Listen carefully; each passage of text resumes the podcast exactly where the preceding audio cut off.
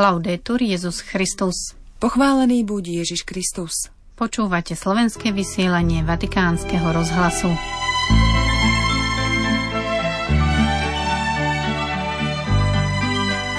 Pápež vymenoval arcibiskupa Cyrila Vasilia za člena dikastéria pre kauzy svetých. Nech sa v chrámoch nestratí atmosféra modlitby, uviedol pápež združeniu, ktoré sa stará o baziliku v Barcelone. V dňoch 12. až 13. februára sa konalo zasadnutie Pápežskej akadémie pre život, ktoré si priblížime slovami docenta Michala Vývodu. Pani Ráchel, matka jedného z rukojemníkov v Gaze, adresovala kresťanom na začiatku pôstu videoposolstvo. Vypočujeme si rubriku sestry Anny Mátikovej z cyklu Biblické postavy. V sobotu 17. februára vás od mikrofónu z Ríma zdravia Miroslava Holubíková a Zuzana Klímanová. Láska, s ktorou sa o nás Ježiš staral, milosrdenstvo, ktorým uzdravil naše rany, Duch Svetý, ktorým otvoril naše srdcia pre radosť, sú dobrá, ktoré si nemôžeme nechať len pre seba alebo ich ukrývať. Naplnení týmito darmi sme povolaní darovať ich.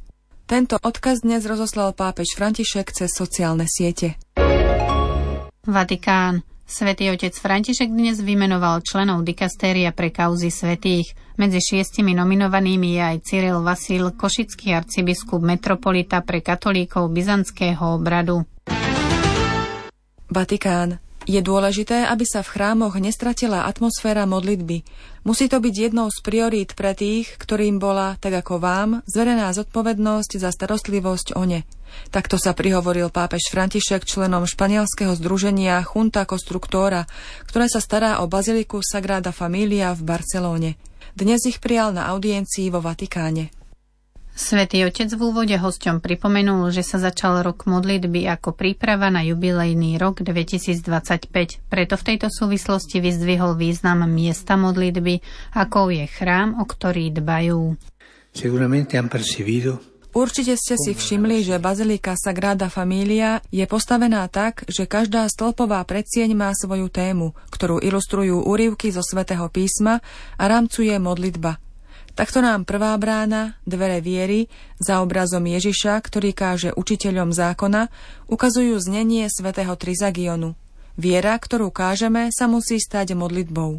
Ako ďalej pápež vysvetlil, centrálna brána, kde je zobrazenie Svetej rodiny spolu s korálikmi ruženca spustenými pozdĺž vitráží, všetkých pozývajú k adorácii, ku kontemplatívnej modlitbe tajomstiev, v ktorých sa otvárame svetlu ako veľká vitráž chrámu. Na záver príhovoru pápež dodal Los invito Pozývam vás, aby ste privítali putníkov, ktorí prichádzajú do baziliky a aby ste ich s modlitbou priviedli k rozjímaniu nad ikonografickým projektom Božieho služobníka Antonia Gaudího v jeho celistvosti. Aby sa ich pohľady, podobne ako štíty a zvonice, vznášali a ich hlasy spolu s anielmi hlásali Svetý náš Boh je nesmrteľný. Ďakujem vám za to, čo robíte. Izrael – Podobne ako na Vianoce aj na Popolcovú stredu natočila Rachel Golden Polinová video, v ktorom žela katolíkom 40 dní plných zmyslu a významu. Ako dodala, naďalej sa modlí za jej syna Herša a všetkých rukojemníkov unesených Hamasom, aby sa vrátili domov pred Veľkou nocou. Pani Rachel v novom videu oslovila kresťanských priateľov na celom svete, ktorí začali pôsne obdobie a poďakovala im za podporu. Pani Rachel vo videu na Popolcovú stredu, ktorá bola 131. dňom od únosu jej syna, všetkým kresťanom želá plodný pôst. Ako hovorí, pôst slúži na podporu hlbšieho duchovného spojenia. Zároveň opäť prosí o modlitby, aby sa jej syn Herš a všetci rukojemníci vrátili domov ešte pred Veľkou nocou. Vatikán. Čože je človek, že naň pamätáš? Tieto slová žalmu sa stali hlavným motom ďalšieho výročného plenárneho zasadnutia Pápežskej akadémie pre život, ktoré sa konalo v dňoch 12. až 13. februára vo Vatikáne na tému Človek, významy a výzvy. Stretnutie si priblížime slovami docenta Michala Vyvodu. Na pozadí témy sa ozýva základná otázka ohľadom podstaty človeka a jeho života, čo zdôraznil pápež František aj vo svojom novoročnom posolstve k 57. Svetovému dňu pokoja o aktuálnej téme správneho používania systémov umelej inteligencie pre spoločné dobro. Na toto posolstvo nadviazal svätý Otec aj vo svojom príhovore pre členov Pápežskej akadémie pre život a pre hlavných prednášateľov na jej plenárnom zasadnutí, s ktorými sa stretol na audiencii. Pápež František ich povzbudil v ďalšom medzi a nadodborovom bádaní ohľadom podstaty ľudského života a pri jeho bezpodmienečnej ochrane v súčasných podmienkách radikálnych zmien. Po stretnutí s pápežom a po oficiálnom otvorení plenárneho zasadnutia nasledovala hlavná prednáška Williama Desmonda, profesora filozofie na Katolíckej univerzite v belgickom Luvene. Nasledovali ďalšie prednášky, ktorých autori sa zamýšľali, ako pristupovať k otázke podstaty človeka a jeho života v súvislosti s vynárajúcimi sa systémami umelej inteligencie v súčasných sociálnych a ekonomických podmienkach. V útorok sa prostredníctvom internetového spojenia prihovorila účastníkom biochemická profesorka Katalín Kariko, ktorá dostala v minulom roku spolu s Drewom Weissmanom Nobelovú cenu za medicínu a fyziológiu za ich objavy, ktoré umožnili vývoj účinných vakcín pomocou mediátorovej ribonukleovej kyseliny proti vírusovému infekčnému ochoreniu COVID-19. Pápež František vymenoval 10. februára túto americkú profesorku maďarského pôvodu za novú členku Pápežskej akadémie pre život. Následne sa konali ďalšie panelové diskusie, v rámci ktorých sa prednášatelia a diskutéry zamýšľali nad otázkou človeka a jeho života z rozličných hľadísk biologicko-evolučného, neurologického, environmentálneho, filozofického a teologického.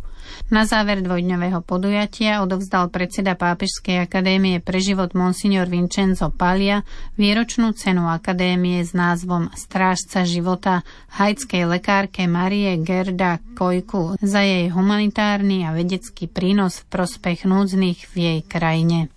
Na celom podujatí sa zo Slovenska zúčastnil profesor Jozef Glasa zo Slovenskej zdravotníckej univerzity v Bratislave a znalec bioetickej subkomisie pri Teologickej komisii konferencie biskupov Slovenska.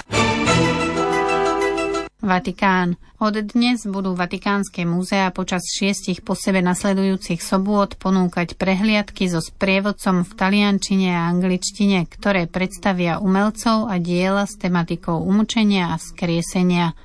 Prehliadky sú otvorené pre všetkých, vrátane rodín s deťmi od 6 rokov a plne prístupné aj pre osoby so zmyslovým, telesným a mentálnym postihnutím.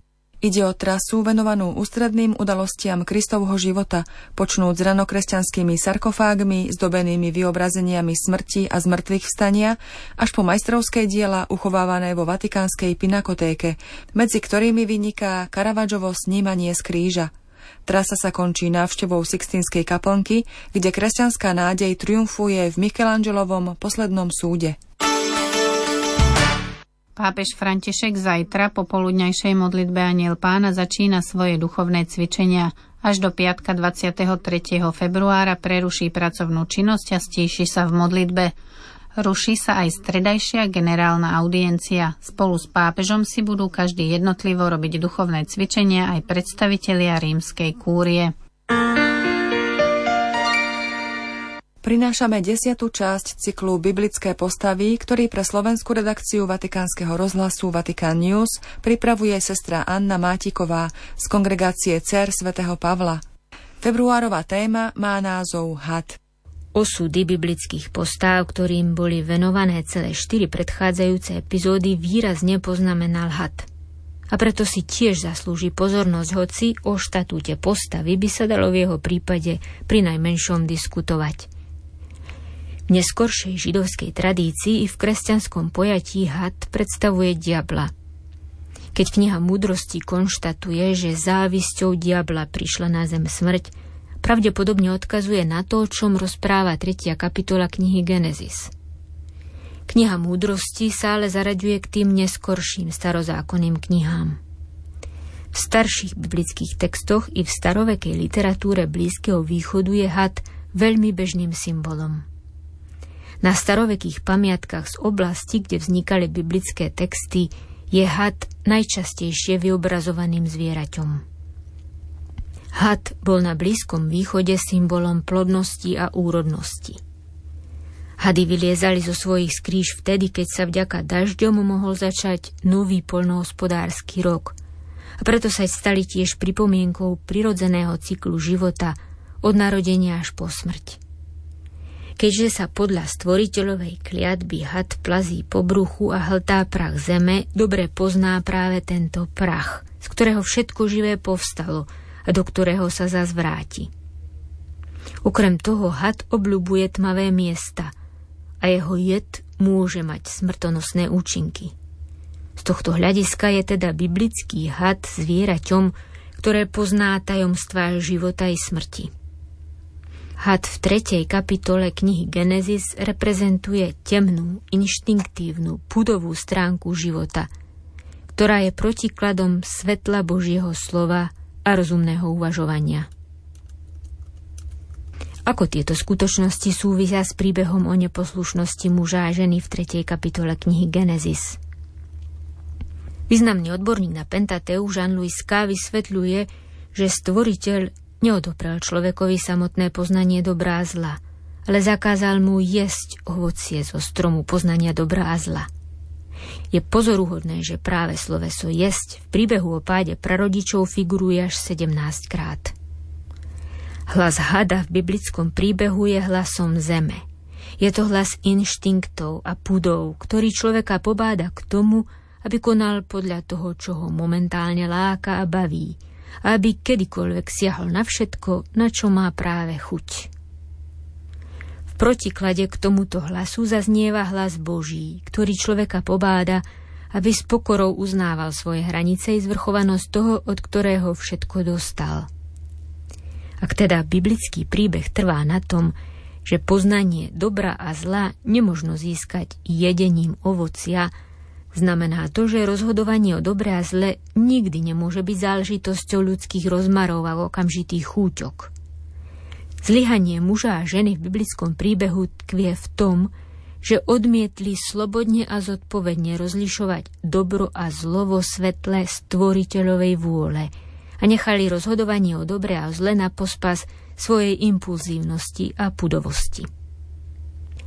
Keď sa po hriechu stvoriteľ pýta muža, čo sa stalo, muž obvinuje ženu. Žena v odpovedí na tú istú otázku obvinuje hada – a v tomto majú vlastne pravdu. Odmietli sa rozhodovať ako slobodné ľudské bytosti stvorené na Boží obraz. Odvrhli svoju vlastnú zodpovednosť pred Bohom a nechali za seba rozhodnúť prízemnosť. Iba had, ktorý doteraz vedel skvelo argumentovať, vo chvíli vyšetrovania mlčí. A jeho mlčanie pripomína čitateľovi, že tajomstvo ľudskej bytosti a života vôbec – sa nedá pochopiť a vysvetliť iba na základe pozemských faktorov či fyzikálnych zákonov, chemických vzorcov a biologických rytmov. Kľúče k tomuto tajomstvu má v konečnom dôsledku iba stvoriteľ.